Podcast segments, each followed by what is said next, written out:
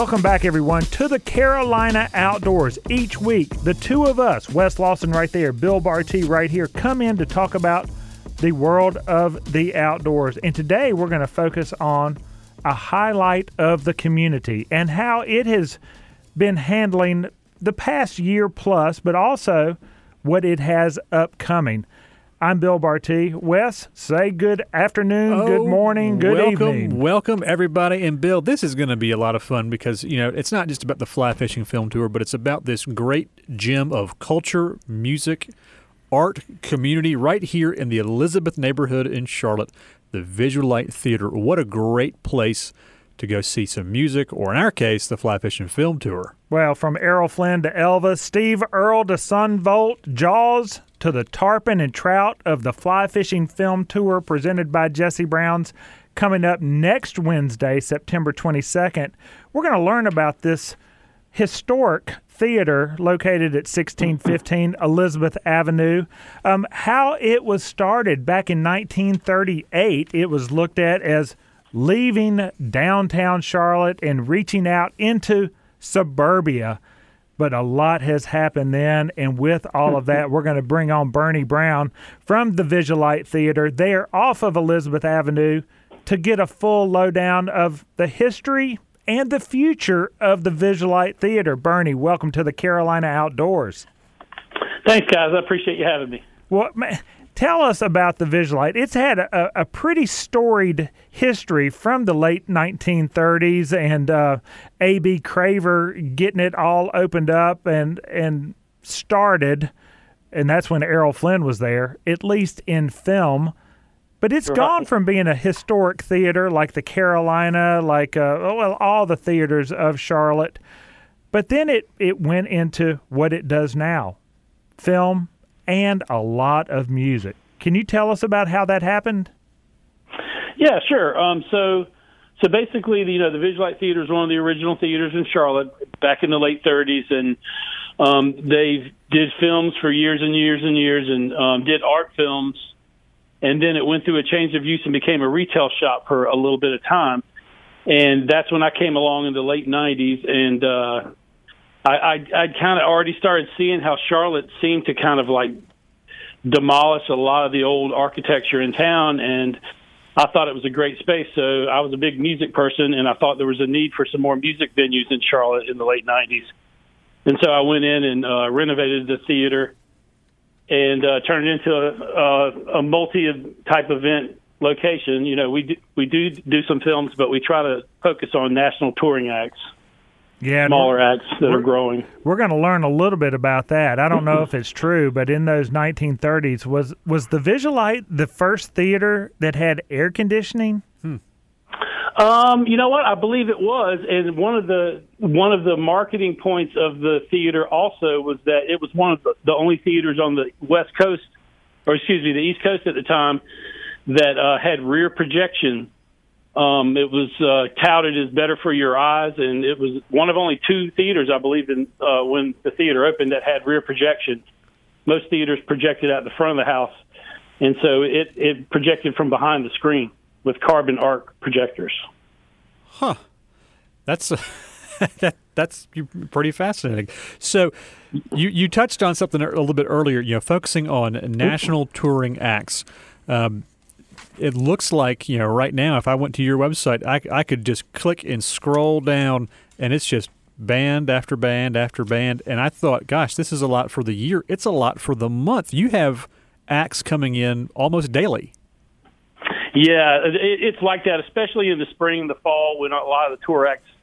You know, we do pretty good business in the summer and the winter, but you're right. In the spring and the fall, we can have shows every day of the week, and it really just depends on when the artist is available. So, if it's a Monday night, we got a band called Soccer Mommy coming up that uh, has got a lot of coverage in Rolling Stone, and we've got it on a Monday night, which is an off night, and it's probably going to sell out.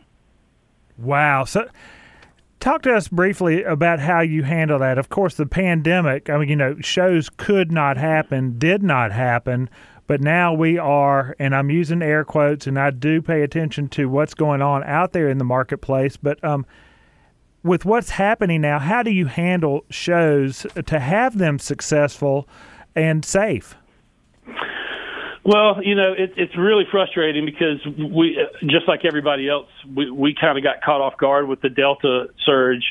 And so we kind of thought the worst was behind us. And so, just like all the tour acts, we started booking up tons of shows. And then, then this happened. And so basically, we had to kind of take a step back and, um, and put some protocols in place right now. You know, city of Charlotte's under a mask mandate, and all the venues in town have kind of gotten together and agreed that we, we don't want to spread the virus inside our rooms. So we're re- requiring a vaccine card or a negative PCR test to come to the shows. And and also and and still following that mask mandate. So people are going to come in with, with, with some sort of proof of either the vaccine or that negative test, usually within 72 hours, and the mask on, and then they can enjoy one of about two dozen different touring acts that are coming in the next two dozen days. Yes, and you know, honestly, we- we've had we've had some cancellations, uh, just a handful, and you know, some people have wanted refunds because they're a little nervous, and everybody has their own level of fear, including the tour acts. Like some of them are super concerned about it, and some of them don't seem to be that concerned at all. So we kind of have to take it on a per show basis as far as how we handle the, the bands, because you know, from their perspective, if you're on tour and then somebody in your tour group gets COVID, then you have to cancel two weeks worth of concerts, which can be a lot of money. Mm-hmm. So, um, so they're they're really careful about making sure nobody in the band and crew gets infected. Let's switch gears just a little bit and talk. Wes Lawson's there, Bill Bart's here. Our guest Bernie Brown has the Visualite Theater. I like calling it the historic Visualite Theater because it has some age on it and it's seasoned, and that's what we like about it. It has a lot of personality. But Bernie, tell us about your insight in the late 1990s uh, with the need for music venues. From that point on, when you took over, um, a lot has happened in the music world. In fact, we've Yeah. lost a lot. Um, how has that changed how the Visualite has been operated, the acts that it draws with the loss of Tremont, Music Factory, Double Door, uh, Amos's, I mean, all, I can't name them all, but how has Right. that affected the Visualite? Um, you know, it, honestly, a lot of those other rooms had kind of their own niche. You know, we picked up some acts from the Double Door. Um, the Tremont was kind of more of like a a heavy rock punk, uh, you know, alternative type act space that we we usually don't we, we don't really do too many of the acts that Tremont would have done. So I would guess that the underground has picked up a lot of the business for them. Um, but you know, with all the competition, especially with Live Nation opening up the Fillmore and the Underground, you know, honestly, I was really nervous of how it was going to affect us. But the weird thing is, as the city's grown, we've become an even busier. So it really hasn't affected us that much.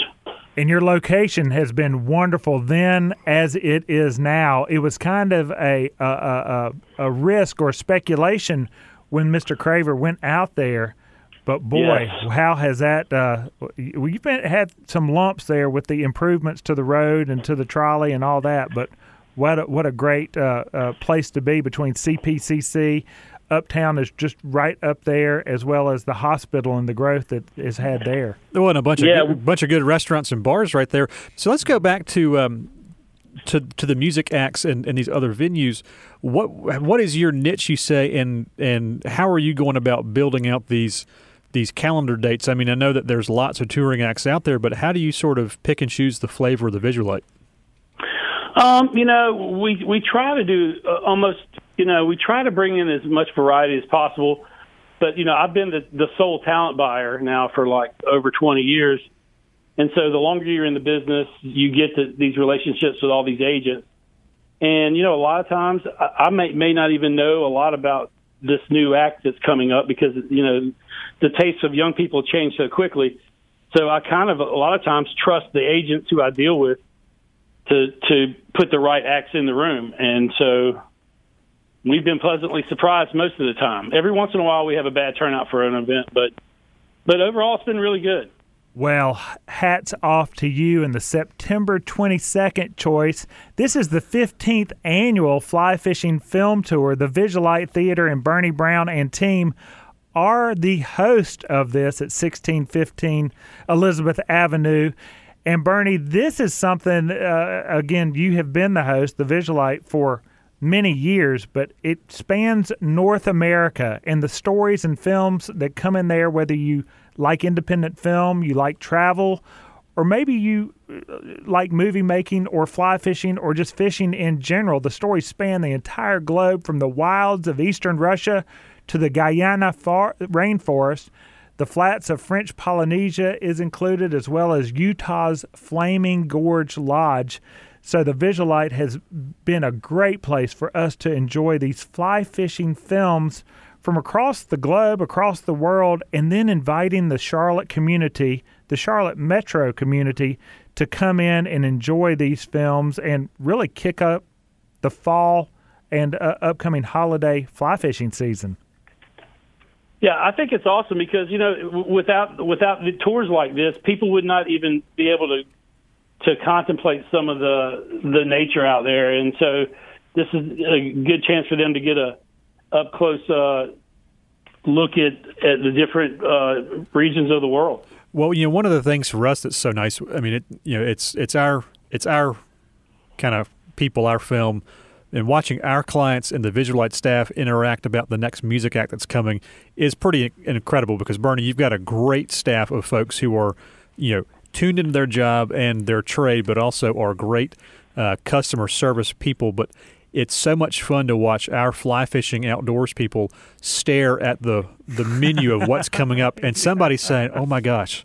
Son Volt's coming, or right. I, I I've seen this. You know, I remember this band from last year or 20 years ago, or you bring that next generation in and thinking, you know what, I, I live just right down the street. I'm going to come back. So it's you know it ties in all this these different parts of our community and think, you know what, this really is a special place. It's been here for so long. And it's Yeah. still kind of, kind of constantly reinventing itself. And now here we are in the pandemic, and we've got to reinvent ourselves a little bit. We've got to wear masks. We've got to have a card with us, but we can still get together and have a good time at the historic Visualite. Exactly, and you know, uh, you know, one good thing about it over the years, and, and the time flies by, as y'all know. Um, we, we've got a lot of these these artists that have toured at the Visualite for, for years. They kind of cut their teeth in these smaller rooms before they become famous. You know, like I've I've had Jennifer Nettles played in there for years. Jason Isbell played in played in the Visualite for years. Derek Trucks, Zac Brown. So th- when they were younger and nobody knew who they were, they were they were uh, getting warmed up for the big leagues in the Visualite. Well, that's something for all of our listeners to note because uh, this is a chance to see the up and coming stars as well as looking back at the people who have a storied career already. The one common place that you can find them is at the Visual the- Visualite Theater, um, along with the F3T as well. Bernie Brown, thank you for jumping on and talking to us about the Visualite Theater. Um, continued success is the way we'll say it. Uh, this this Delta variant, of course, we're the Carolina Outdoors. The Visualite Theater is an indoor theater, but it shines a light on helping us get outdoors and encouraging us to get outdoors and um, and enjoy music inside, but also enjoy a little bit of fly fishing as well. exactly.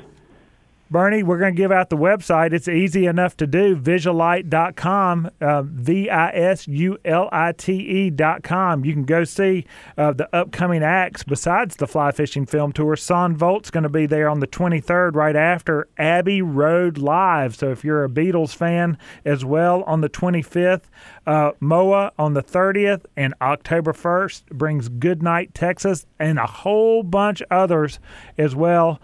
Bernie Brown, thanks for being on the Carolina Outdoors. Hey guys, I really appreciate you having me on. Y'all have a good one. Take Thank you. care. Off he goes. And Wes, off we go. But when we come back, we can get a lowdown of some of the independent films that are going to be available to see there on Wednesday, September 22nd. Bud McKinney bringing some live music, and then the film start at 7. So we're going to take a quick break, come back. Wes Lawson there, Bill Barty here. We're the outdoor guys from Jesse Brown's here on the Carolina Outdoors.